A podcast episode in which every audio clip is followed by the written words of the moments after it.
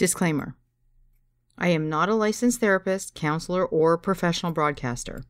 The following are stories from my life and personal experiences and are the property of me. There will be profanity, quite a fucking bit of it, so please keep that in mind along with adult themes and topics. Listener discretion is advised. I've always wanted to say that.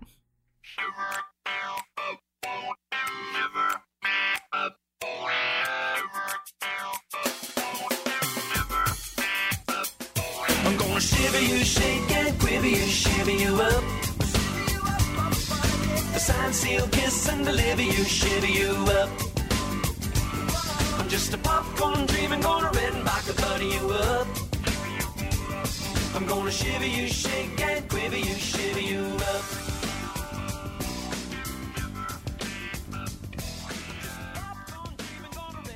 Hi, and welcome to episode 4 of Here She Comes, Confessions of a Retired Vibrator Seller. On the last episode, I released the first chapter of my second novel, Bring Your Own Batteries, The Memoirs of a Retired Vibrator Seller. As you may recall, it was all about my first time. Selling adult toys, of course. Where did your mind go, you sweet, dirty devil? On that episode, we heard about my trip to India when I was 17, where a spooky cap-wearing Pomus told me I would meet my true love, have a zillion kids, and never want for anything, as long as I was able to stay away from the bad man. Fast forward, and no husband and no kids later, I am standing in front of a room of young law students, sputtering to get through my first presentation as a bona fide vibrator consultant. What follows next is the rest of that life-changing evening. So get ready to put 3 X's in relax. Because ready or not, here she comes.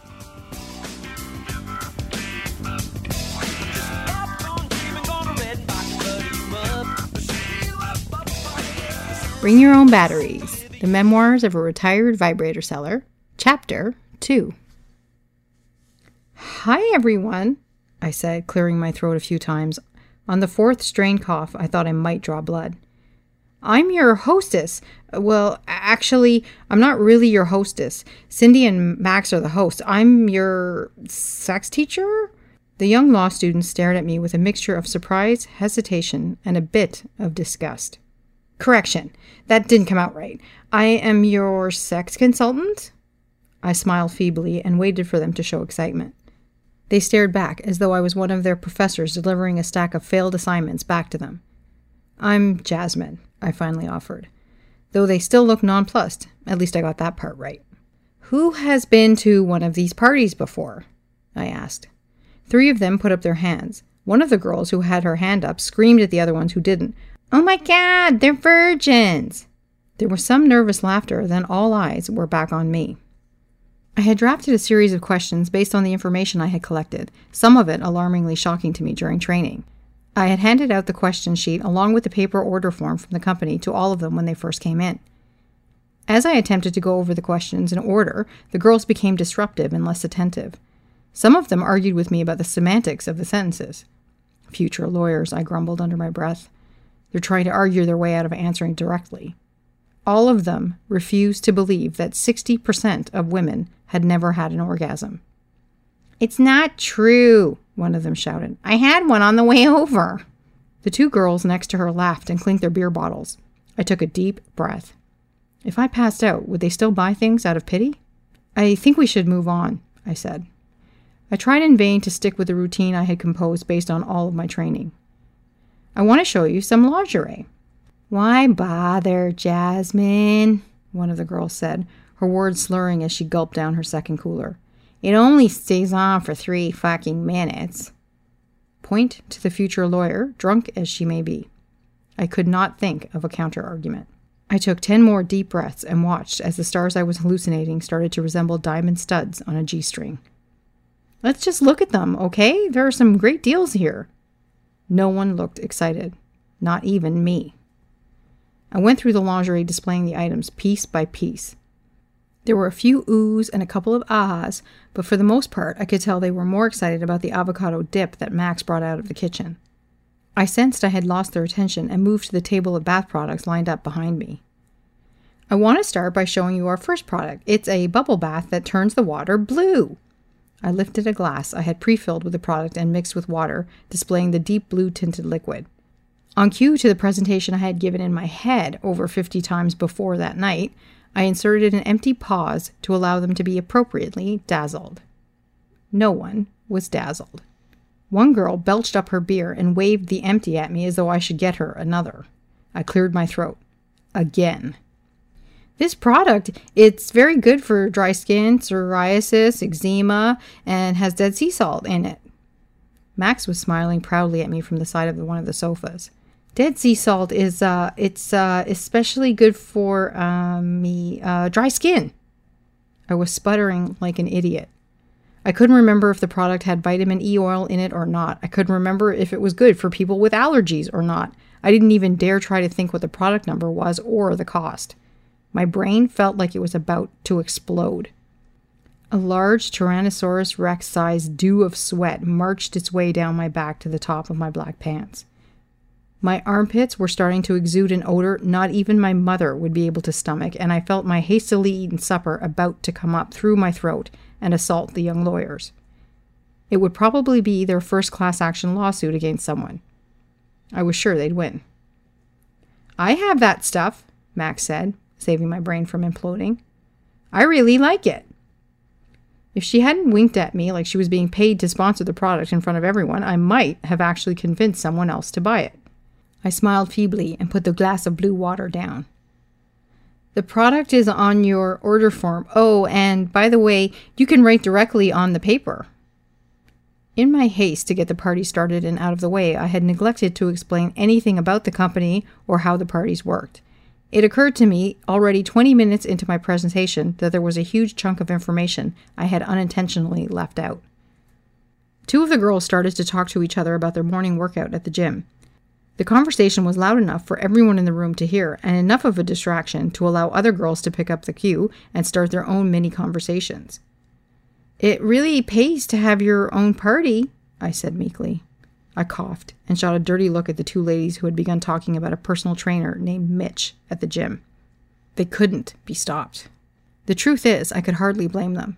Mitch sounded much more fascinating than blue bathwater and a 10% discount given to the hostess for having the party.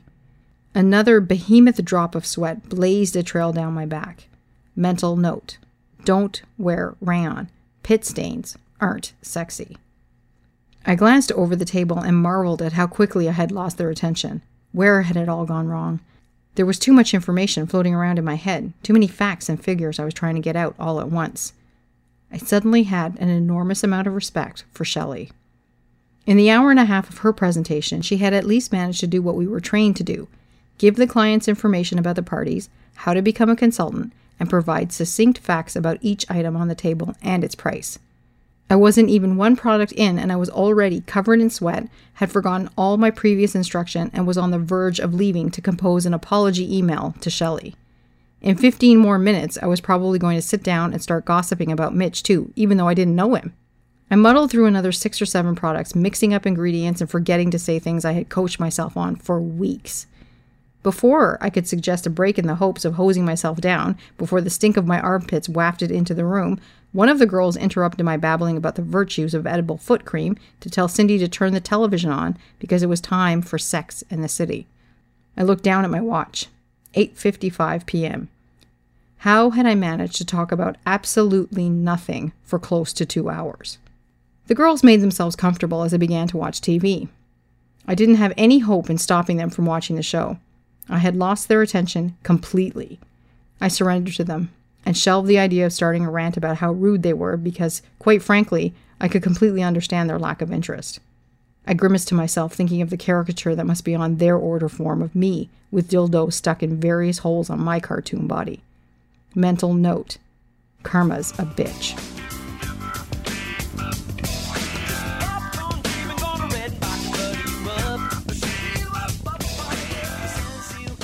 "How are you doing, buddy?" Max whispered to me as the girls started to laugh out loud at the show. "I'm a nervous wreck, Max. Touch my back. I'm covered in sweat." Max paused and surveyed me. No thanks. I can see that, buddy. Why are you so nervous? You're doing great." "You're just saying that because you're my friend. I suck, and not in the good way." That's funny. You're so funny, buddy. Don't worry, you'll be fine. Hey, don't you think it's a bit rude that they're watching TV while I'm in the middle of my presentation? I don't know. I think Cindy's friends are really into the show. I haven't seen much of it. I've never seen it. I'm not usually up this late. Just relax. You want something to drink? No, I want to go home. Lammy's going to laugh his head off at me when I call him tonight. I feel like I'm making a fool of myself. You're really not. Max busied herself with filling more bowls of chips and being a good hostess. I tried to figure out where I had gone so wrong. I regrouped my thoughts, took a seat on the sofa, and decided not to fight the current. I watched the episode of Sex and the City with them. As the show wound down and the television was turned off, all eyes faced back towards me again. They all seemed to share the same look of quiet desperation, watching the clock and doing their best to look somewhat engaged. I put my paper down, took the last cleansing breath my tightening lungs could bear, and made a choice.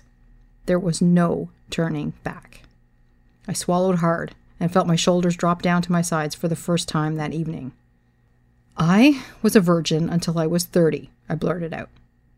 I went to India at 21 years of age to have an arranged marriage, but it didn't work out, and now I'm dating a white guy who is heavy into weightlifting, and my mother doesn't really like him. I'm not supposed to tell you guys personal stories, and I'm probably going to get fired if one of you is a spy for the company, but I don't care anymore. The girls sat upright. The two that had been previously gossiping about Mitch turned to face me, inquisitive looks on their faces. I suddenly had their complete attention, and I had no idea what to say next. If you were a virgin till you were 30, how do you know anything about sex products? The lawyer who had picked on every one of my questions from the questionnaire asked. Just because I didn't have intercourse until then doesn't mean that I wasn't practiced in other areas. You know what I mean? You can learn a lot when you take sex off the table. Like what, Jasmine? Cindy asked, her eyes twinkling. Oh, well, for starters, how about oral sex? We all know everything there is to know about that, right? To my surprise, every smile in the room began to fade. I felt my heartbeat accelerate. Tell me, ladies, what is the key to performing oral sex on a man? I looked around the room. The question caught them off guard. It caught me off guard. Lubrication? Cindy hesitantly offered. A few girls giggled. Yeah, lots of spit, one of the Mitch fans piped in. No, I think it's deep-throating, another one said. Can I just say I'm a bit alarmed that no one here has said no teeth? I joked. They laughed the first glorious laugh of the evening. It was like a drug. I instantly craved more. The key to performing good oral sex on a man is, are you ready for it? Enthusiasm. It's that simple. What do you mean? One of them asked. If you enjoy what you're doing, it will make a world of difference. Just ask any man. And most women just can't get enthusiastic about oral sex because ejaculate tastes like crap, vinegar, Ajax. Okay, I don't know why you just said Ajax, I joked and listened to them laugh again. The fact is that ejaculate tastes like that because it is directly linked to what he eats. I watched them absorb what I was saying. Now, I can teach you some neat tricks to avoid swallowing that crap, vinegar, Ajax, and show you some products that can help if you're interested. They sat in front of me, pencils in hand, papers on their laps, ready to take notes and digest every morsel of information I was about to dispense.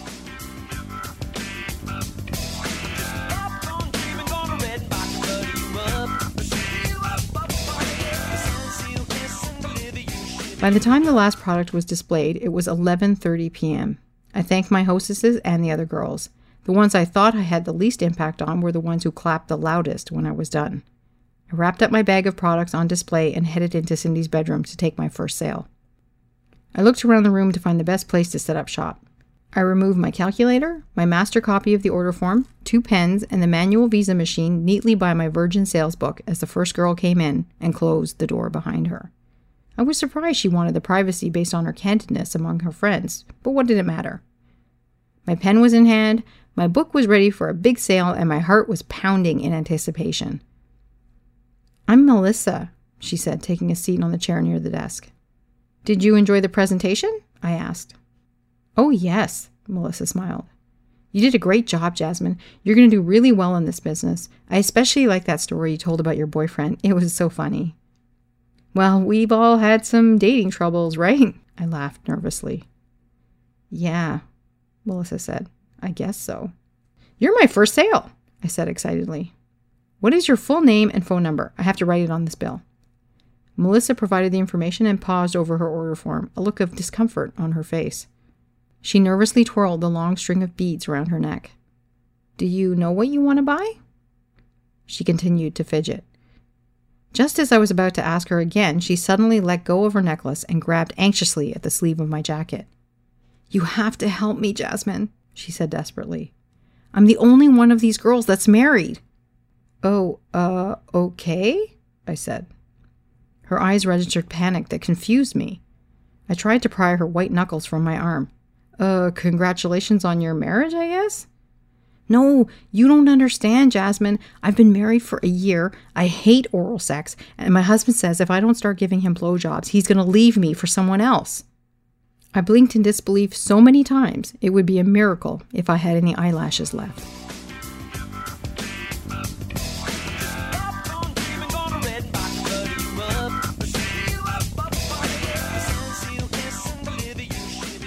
We were told repeatedly in training that we were not permitted to counsel the women in the sales room.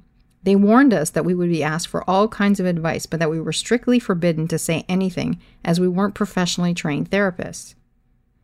I'm actually not supposed to counsel you, Melissa. I'm not a professional therapist, you know. I just play one on TV. She didn't laugh at my lousy joke. My armpits started bubbling sweat again. Oh yeah, and there's another thing, she said, ignoring my comment and lowering her voice to a whisper. I don't think I've ever had an orgasm. I looked around the room for a hidden camera. Was this what lawyers call entrapment? Or was it a lawyer in training exercise? Or maybe it was a joke Max had set up to make sure I never forgot my first sex party. Melissa stared at me, her eyes unwavering, her expression sad, desperate, and dejected all at once. I took a moment to assess what was happening. I wanted to help Melissa. I wanted to tell her that I didn't have all the answers, but I knew that feeling I could see in her eyes, the desperate need to make yourself feel good by doing whatever it takes to make your partner happy. I wanted to tell her that it sounded like she had a communication problem. I wanted to tell her that she should rethink being with a man who would threaten to leave her if she didn't perform oral sex on him. I wanted to tell her that if she thinks she's had an orgasm, she probably hasn't. But I couldn't. I wasn't allowed. So instead of saying what I wanted to say, I looked into Melissa's eyes, remembered my training, and said the only thing I could. You're gonna buy something, right?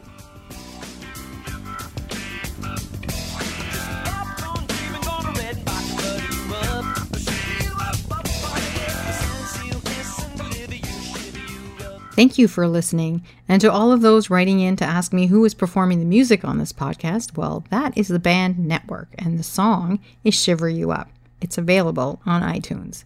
Please don't forget to subscribe. It's free, my other favorite F word, and to those who have done so already, you have my deep, deep thanks. You can also reach out to me via social media. You can follow me on Instagram, Jasmine_Aziz, on Twitter, @JasmineAziz, and I'm on Facebook. Or email me, jasmine@jasmineaziz.com. Until next time, remember that the best part of life is love. So be sure to open your heart to it, because here she comes. I'm just a popcorn dreaming, gonna red and back to buddy you up. I'm gonna shiver you, shake and quiver.